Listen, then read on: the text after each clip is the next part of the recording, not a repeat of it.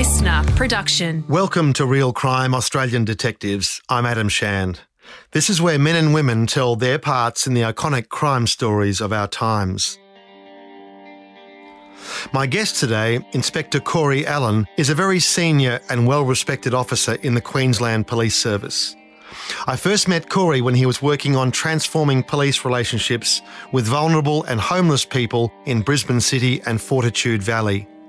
He's now the manager of operational training for Queensland Police in weapons, skills, and decision making development. But that's not why I wanted to talk to him today. I recently lost my mother and posted my eulogy on Facebook. Corey had also lost his mum the same week, but his family's experience was a very different one. He read my post, which prompted him to post a series of reflections about his mother's life, which were honest and extremely harrowing. This gave me an insight into Corey's strengths as a police officer and as a human being, and also some clues as to why Corey joined the cops back in 1986. Empathy is one of the greatest human qualities, and Corey is blessed to have more of it than most.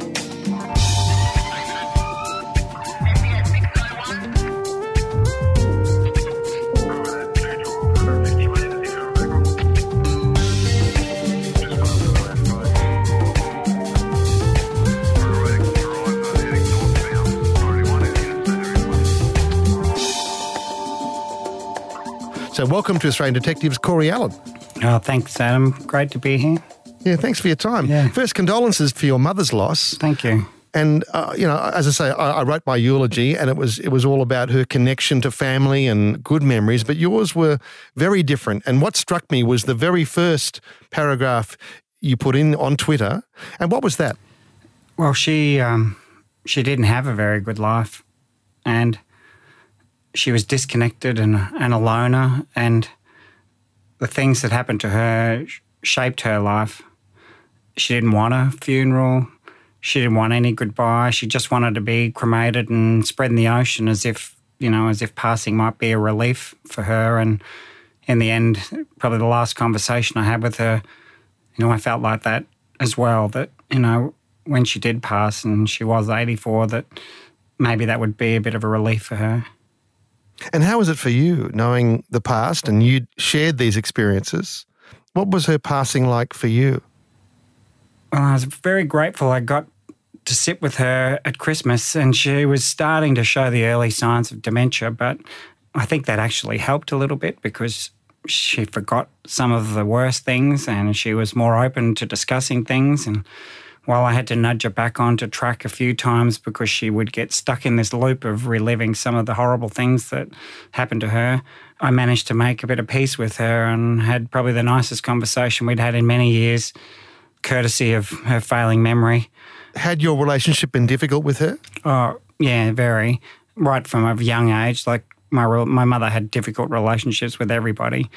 Uh, you know, she told me some things that happened to her when she was young which started to make sense to me as to why she was the person she was. And I obviously was there as a kid when, you know, the violence and the alcohol and the anger and the, uh, the things that happened in our house took place. And I could understand some of that more as I got older, less as I was young. But those things shaped the way she related to people and you know, talking to her, the impact on me was more than I thought it would be because I, you know, I'm a police officer. You know, we're knee deep in domestic violence and other people's homes and other people's tragedy day to day. Uh, I really thought I understood it as well as I could, but it wasn't until I was trying to make sense of her life and why she lived a life like this that the penny dropped.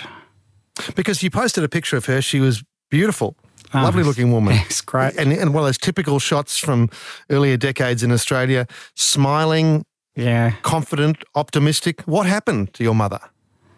Well, she was one of about 11 children. Um, her dad was a taxi driver and apparently had another family on the other side of town they didn't know about. So he ended up with quite a lot of children. Mm. And, you know, they were poor and she didn't have a very good upbringing. So it's not my place to talk about the things that happened to her, but no doubt there were some life changing things that she shared with me growing up that affected the way she related to men, affected the way she related to family, affected her level of trust, affected the way she survived. She was a very frugal person who, even though my family was quite well off, like we didn't want for anything, we all wore secondhand clothes and we never went to the dentist unless it was the free dentist. And my mother didn't drive a car because that was wasteful. And she was, you could tell now looking back that all that probably came from the fact that she was in survival mode for most of her life. You know, she stashed money around the house and she bought everything at op shops and she, you know, despised doing anything for herself. And uh, I came to understand that more as I got older, that as a byproduct of her trauma and shaped her responses to people and life in general. And you reflected in your post about the fact that she chose your father as a result of the trauma. Who was your father?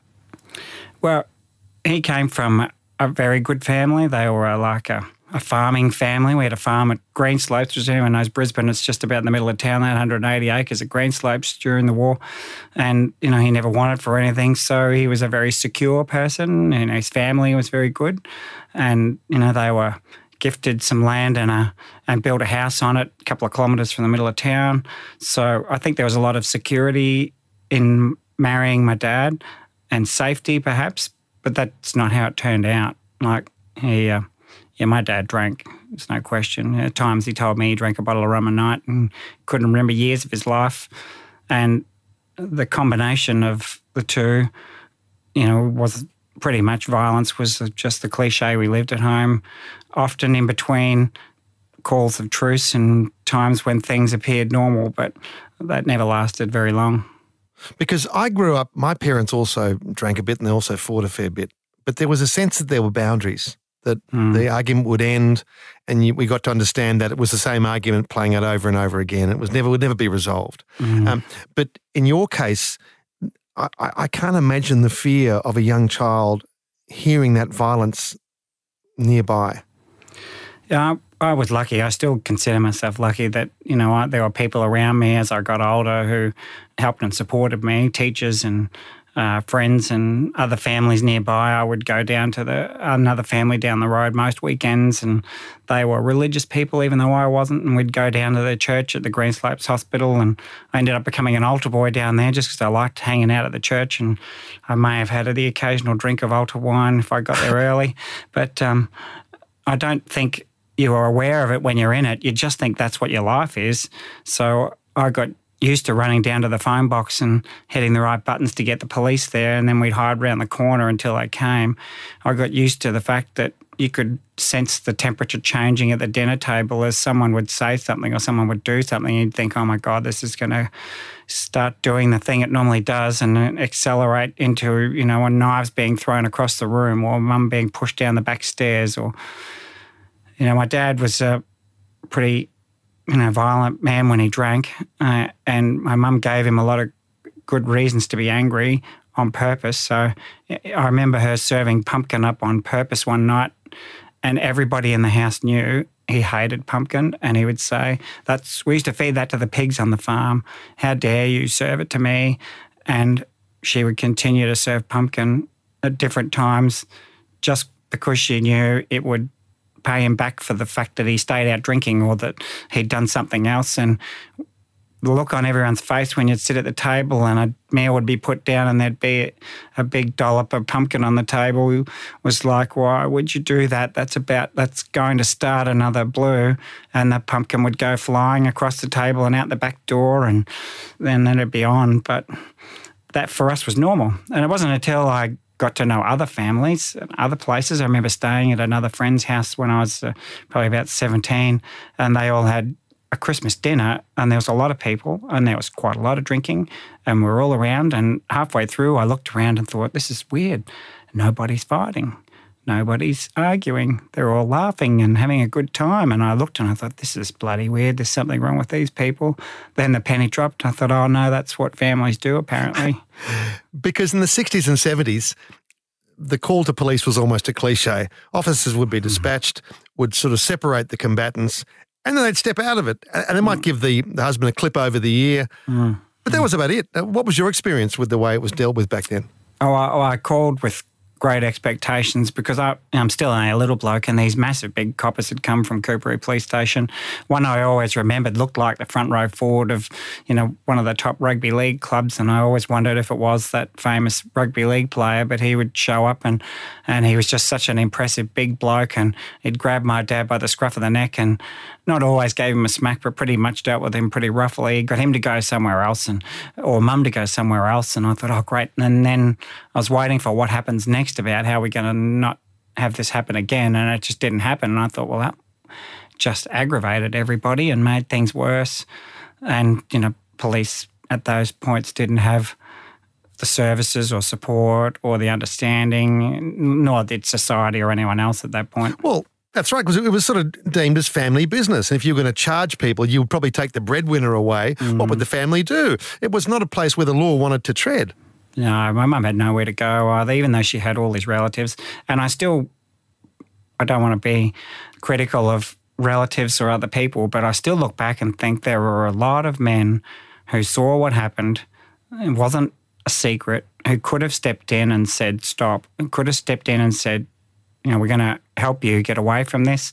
We're going to stop him from doing that.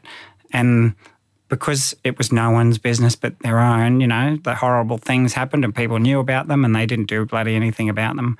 And I'm probably a bit pissed at the men I know and still know and think, well, you, you know, you're not a weak man. You could have stood in and gone, no, men don't do that.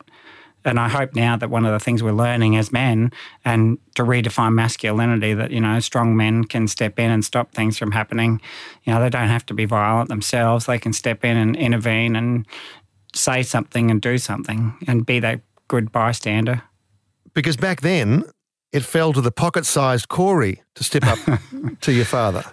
I, I got a bit disappointed when I called my father out to fight on the footpath to distract him from fighting with my mother one day and said, Fight me. And I was 11. And I'm still not a huge bloke. So imagine what I was like then.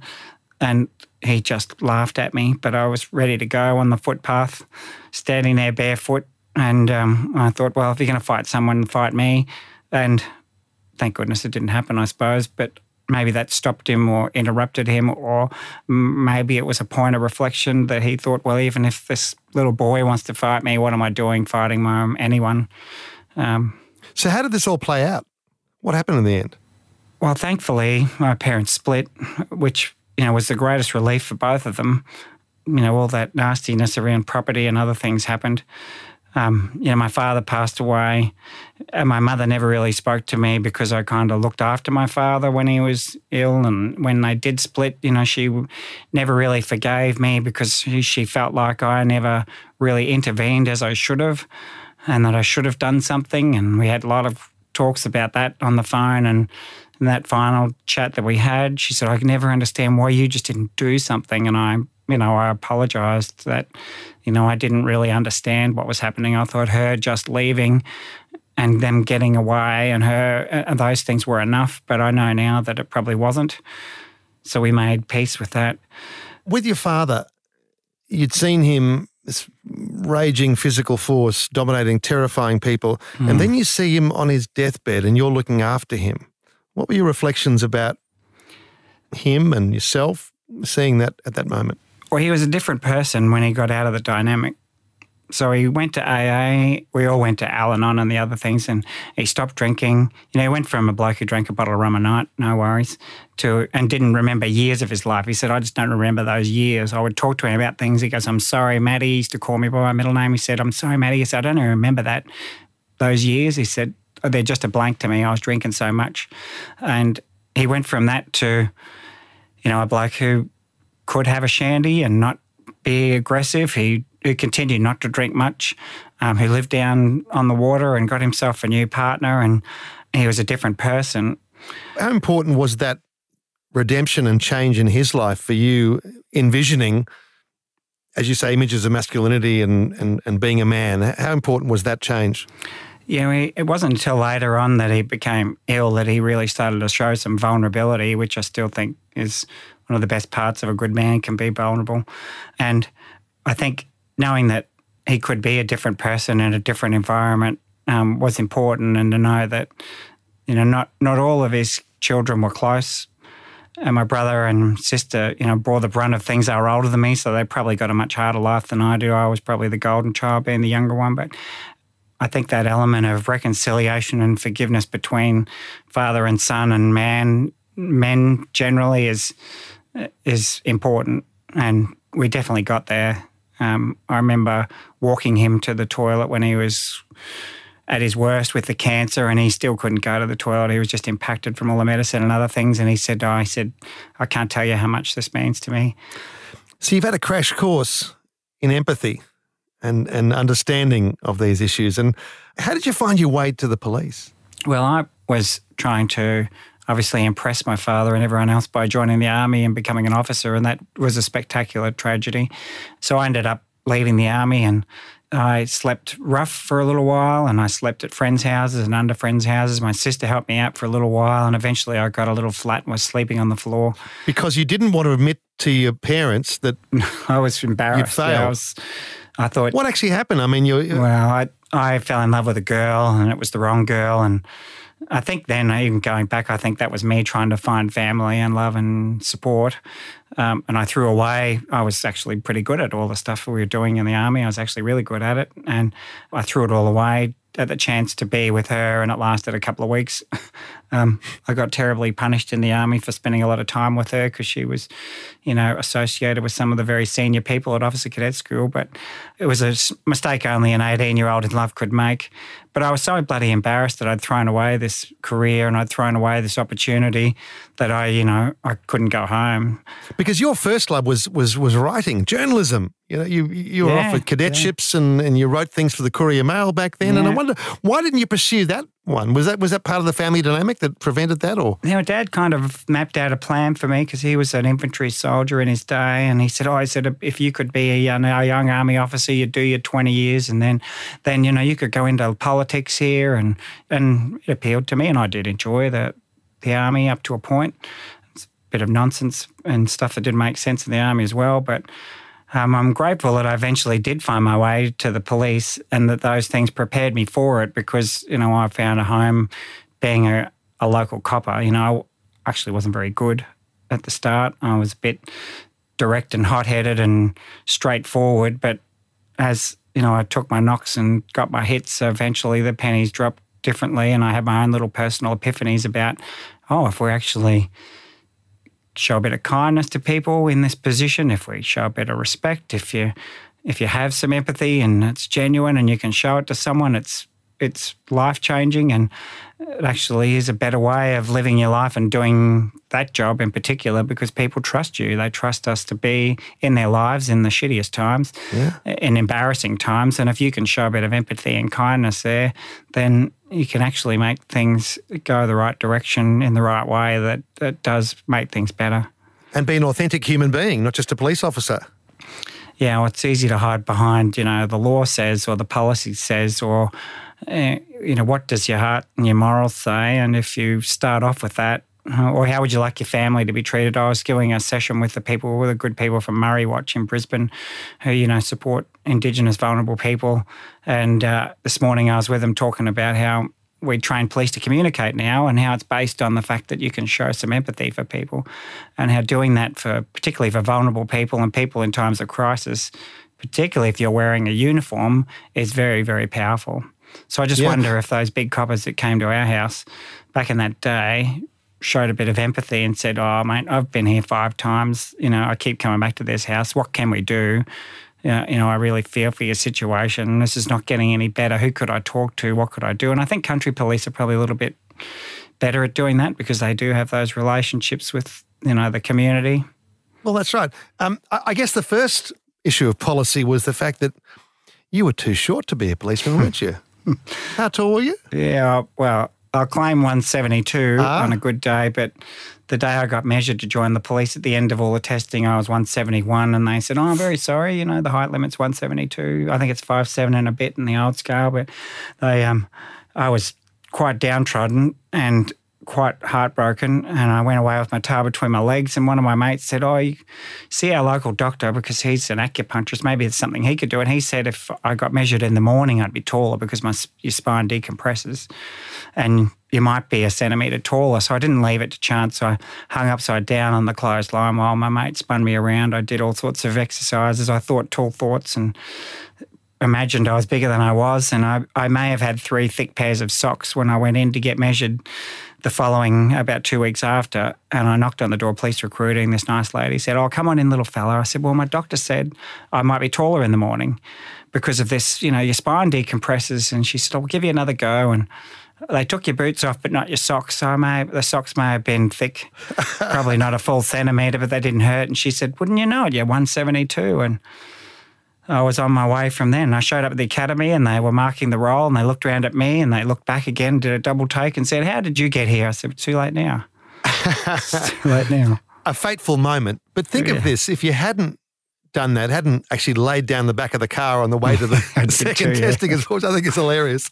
But you were happy to stay in uniform all these 36 years of your, of your career. Yeah, I did some investigative work when I ran the street prostitution unit in the Valley. There was a couple of years, but it was really, uh, you know, hit and run, low level street prostitution and street drugs. Uh, we worked up a lot of jobs and handed them over. And, and in the crime squad, it wasn't strictly plainclothes investigative work, mm. but we were it was TV style policing where we do controlled activities on street corners and with drug dealers, and then we'd work them up and hand them over to state crime ops, and we called ourselves like uh, the game fishermen that we would gladly catch big fish, but someone else could clean them and gut them, and because we'd be want to go back out fishing again you know, that too was impactful work. I just remember working with the street workers and the prostitutes in Fortitude Valley and having this epiphany that they were actually nice people, that they actually had lives.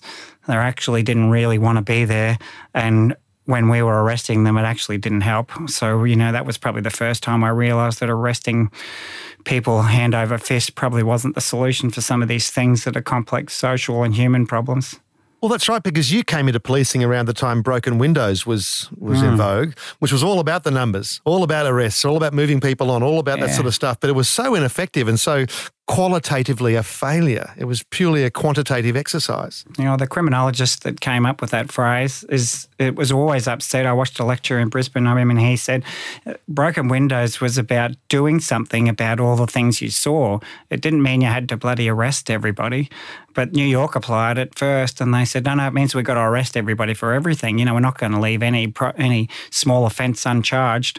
Um, so he was always upset that broken windows turned into zero tolerance um, because that's not what it was intended to be. Um, like if you see things that need to be fixed, that they should be fixed, and fixing them is not the same as arresting them. Yeah, it's like dealing with all those street workers. You can arrest a street worker for soliciting, and they get a three hundred dollar fine. That just means that's three disgusting things they have to do next time they're out to make up that fine, and they still got to put heroin in their arm. So when we stopped arresting them and started diverting them and started building relationships with them and started concentrating on people that were taking advantage of them or hurting them or or supplying them drugs and did, you know, small operations on those people instead of dragging poor bloody street workers into the watch house, those people actually got help and actually told us things and worked with us. It was remarkable how how much it changed.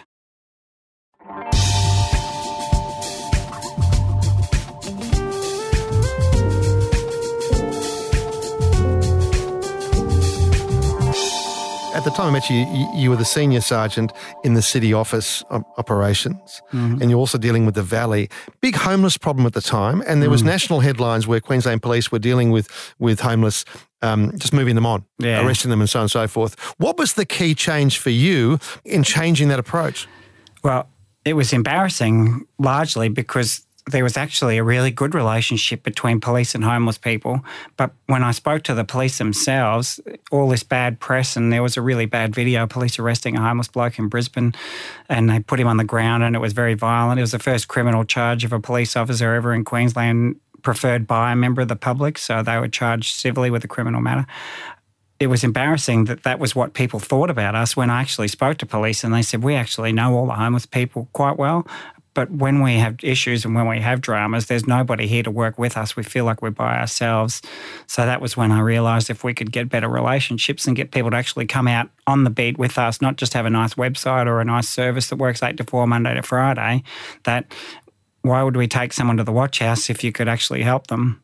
Or even better, why don't we use that leverage that police have when you're standing on the side of the road with a bloke who's committed a minor, you know, street offence? Instead of taking them to the watch house, you say, mate, I've got these friends here. They're from the Micah projects, were the ones that helped us first and the most. They could probably give you a place to stay tonight and give you a bed for a couple of days because I don't, really don't want to take you to the watch house. And that leverage helps get long term people off the street. And Uh, it's, I tell you what, it's much easier than taking people to the watch house where they could be unwell. And it was much better for the police to think, oh, we feel supported now that people are going to come out with us and help us help this person because they knew they weren't helping them.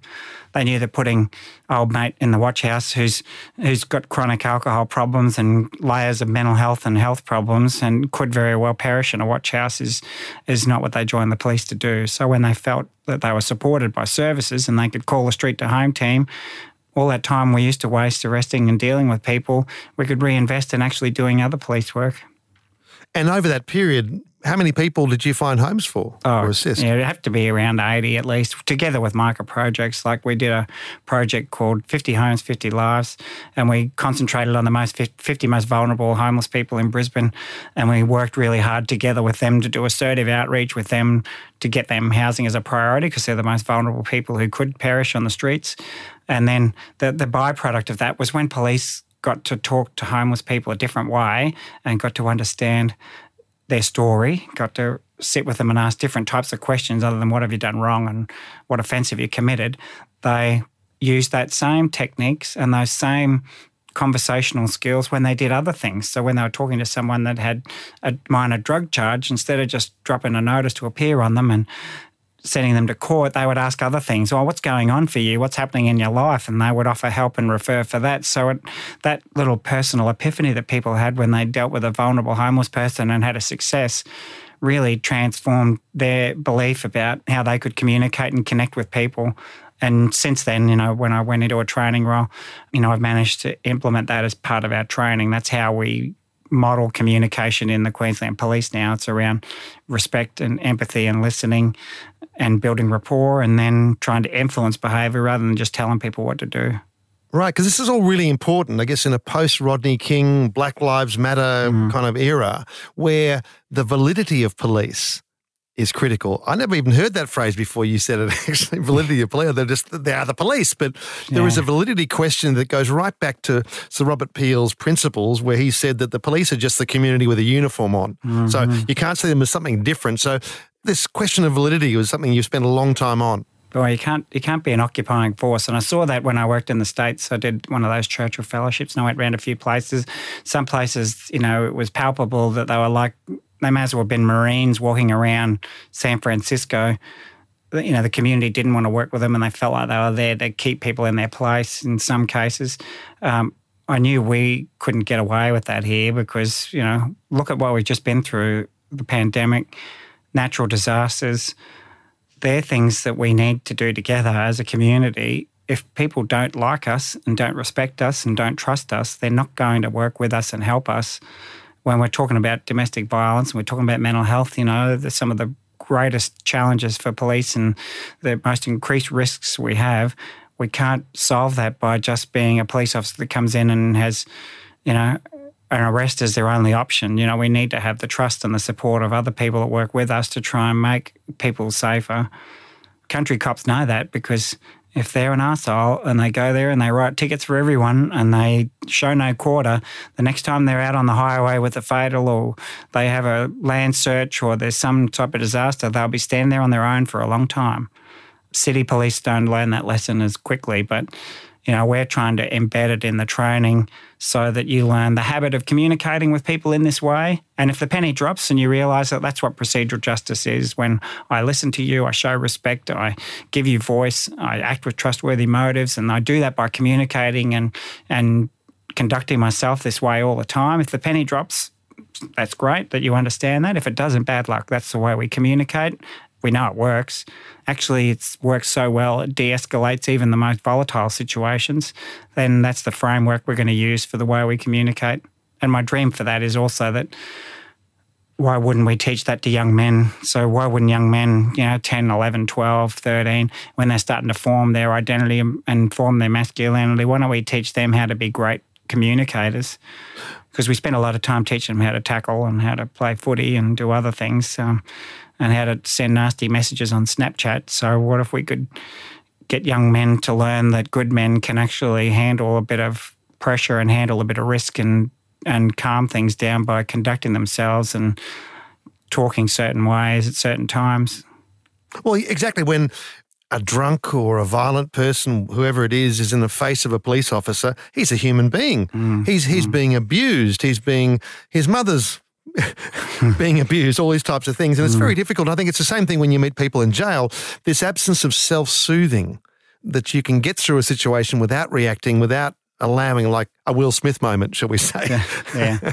um, that's a very good example of, mm. of no safety catch on the brain there.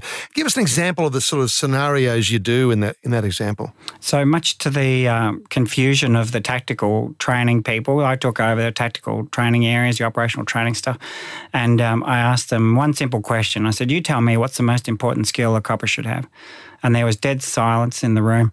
I said, Well, you teach police all these skills. You teach how to use a pistol, taser, handcuffs, spray, batons. Yes, 12 use of force options on a use of force continuum. Um, what's the most important one? And someone said, Oh, it's communication. I said, Well, yeah. I said, How much time do you spend doing that? Because you spend 80 hours teaching someone how to shoot, 20 hours how to tase. They said, oh, they kind of pick it up, you know, as they go through. I said, well, not anymore. I said, we're going to teach communication as a tactical skill. And fortunately, you know, the inspector that was there before me a few years ago was one of these really influential blokes and he coined something called tactical communications. So I had a little bit of a foundation to work with. I said, but we're going to take it to the next level where we want us to do scenarios where you actually practice talking under pressure in these very critical situations. So, you know, the most common shooting scenario police can have, and it's pretty universal in Australia, is a male person in mental health crisis with a knife, generally outside the front of their house or on the street. You know, I've done a study to confirm that's pretty much a, a routine shooting situation. Um, how powerful would it be if we could control that situation and be safe enough to actually inject these really effective tactical communication skills, these influence communication skills, of instead of yelling loud verbal commands over and over again, which does disappoint me that we still get stuck in that loop from time to time, that you could say, mate, nobody wants to hurt you. Tell me what's going on. What's your name? What's your first name? If we could use those skills, if we're under that sort of pressure, then maybe we would actually pull the trigger less. And that's exactly what's happened is that we do these scenarios where police are confronted with a risk. The person has a knife. They say some things that tell you they've got mental health issues and they're having the worst day of their life. And we practice them in, you know, selecting the right use of force option and certainly making some loud verbal commands. But then when they don't work, instead of just repeating those commands over and over again, we tell them to circuit break it and, okay, ask a question. Use some of these techniques that police negotiators use. Mate, nobody wants to hurt you. I don't want to shoot you. Tell me what's really going on. I feel nervous when you've got that knife in your hand. Can you just put it by your side instead of drop the knife, drop the knife 50 times over and over again? Followed by gunshots. Well, which yeah. we, which we have seen in numerous occasions because we have this phenomenon of deinstitutionalization mm. of people who otherwise would have been in hospitals in previous generations. Yeah, and so it is falling to police and the community to deal with this. It's all new territory, isn't it? And people amplify their issues and they get worse and worse to the point where the only people that come are the police. And guess what? We bring a Glock. So it's a dangerous combination that, you know, we have some other less lethal options, but uh, people know that if I provoke a police officer enough and do certain things, there's a good chance that they'll point a gun at me. And if I continue, there's a good chance they'll shoot me. So us being aware of that and having something else to do, creating distance, creating time and space, slowing things down, controlling the tone of your voice and your own reactions. And you've got to remember, police are shooting themselves at the same time. Like a police officer that's got to pull their gun out, that's got to talk to someone who's who's much closer than they should be, who doesn't want to kill anybody, who doesn't want to shoot someone, is in a terrible mental state as well. But I tell you, I watch a lot of body worn video now where police, you know, will present a weapon and use really, really powerful words to resolve it. So the other day I was watching one and police said, Mate, I've got a wife and kid at home. Don't make me do this. And I thought, what a wonderful human way of expressing this is more than just you and a knife and me and a gun. This is two people in a potentially horrible situation. And to be able to, for police to pull that out under that pressure just shows, you know, the level of human being we've got out there doing this stuff. So I, I hold a lot of hope for the fact that if police are better communicators and and it is an empathetic form of communication and a style we teach them that that sets them up to have you know wiser heads on younger shoulders sooner so they don't have you know the experience I had growing up where I was a police officer who I was pretty direct I was never rude but I was more interested in making a pinch and getting a charge and getting some overtime than I was in sorting out the problem and I got rewarded for it. And it took a long time for me to realize that I could continue to arrest the world but I'd continue to have a lot of court and a lot of complaints and a lot of drama, and I could call myself a worker, but I actually wasn't making things better. So you've got about five years left in the job, I think. Yeah. What will be the way you look back? What will be the satisfying moments? How will you judge satisfaction in your career? I don't want to be too hard on myself, but I don't think I've got there yet because I think, you know, there's a culture I'd like to see emerge in the police that's different from some of the elements I see. And I worry about how the society in general affects the elements of policing. So I worry about things like this that people see police use force and there's videos of it and it's all over the place. And then I watch the comments pop up. Yeah, buddy, that's great. You know, police should you know, put them down. It's a bit like there's a subsection in our community that are like, no, you know, those people are scum and police should use force and police should just lock them up because I know that there's a groundswell of people that understand that actually locking people up doesn't work. It certainly doesn't make people better. And you were talking about going to prison uh, and the, the prison culture. Like, I don't see too many people coming out of there and, oh, I feel heaps better now. My life's transformed. I'm going to be so much a better person. Um, I just worry that that part of society that that feeds on division, that feeds on saying that they're, you know, people are just grubs or they're just druggies or they're just this, don't realise that those people are your family potentially. It doesn't matter how rich you are or lucky or privileged you are, that, is, you know, three bad mistakes and that person who's on a corner that is addicted to drugs or is, you know, a victim or a perpetrator of violence is someone that you know. And all of a sudden that would be different. And if we have this closed mind that there are, you know, us and them, or, you know, we should use a lot of force or a lot of authority to solve these problems all the time, I'd hate to think that that was dominant in our police culture because when we're under pressure and we have a lot of demand and you know we've had excessive demand the last couple of years you know with covid and everything else that we've been dealing with that it's easy to just go and arrest everyone. It's easy to just go and lock people up but it doesn't actually work it's so dumb because 95 plus percent of people come out of jail eventually. Mm. And if you've deprived them of employment opportunities, education and training and so forth, what are they going to do? Yeah, I agree. And a lot of people in jail are not crooks. They're people with mental health and drug issues and health problems that continue to make easy mistakes. They're the low picking fruit, the low hanging fruit, I should say. They're, you see people in jail, there's more mental health and drugs and trauma and untreated psychological issues in jails than there are mastermind criminals who've yeah. made a career out of being a good crook. That's right. And this anger and desire for revenge on behalf of, might I say, tabloid media and a few right wing politicians, mm. that it's all about punishing them, get them away from society. They come back. So yeah. we're dealing with that bit of harvest. Uh, so what's left for mm. you, Corey Allen? I've just got a new job as the, I'm leaving the training area and going to be a local inspector, which I think is one of the greatest jobs someone could have, and it's in my local area on the west of Brisbane. Um, I'm looking forward to reconnecting with community and the other stuff I was doing in the city. I've been feeling a bit disconnected with that in the training role, even though I've kept up some of the stuff I do in my own time. And, you know, I have no aspirations of getting to dizzy heights because I just feel, you know, it's something a good local copper can do for the people around them and their community that is terribly rewarding and I feel grateful for the chance to get back into my local area and do it.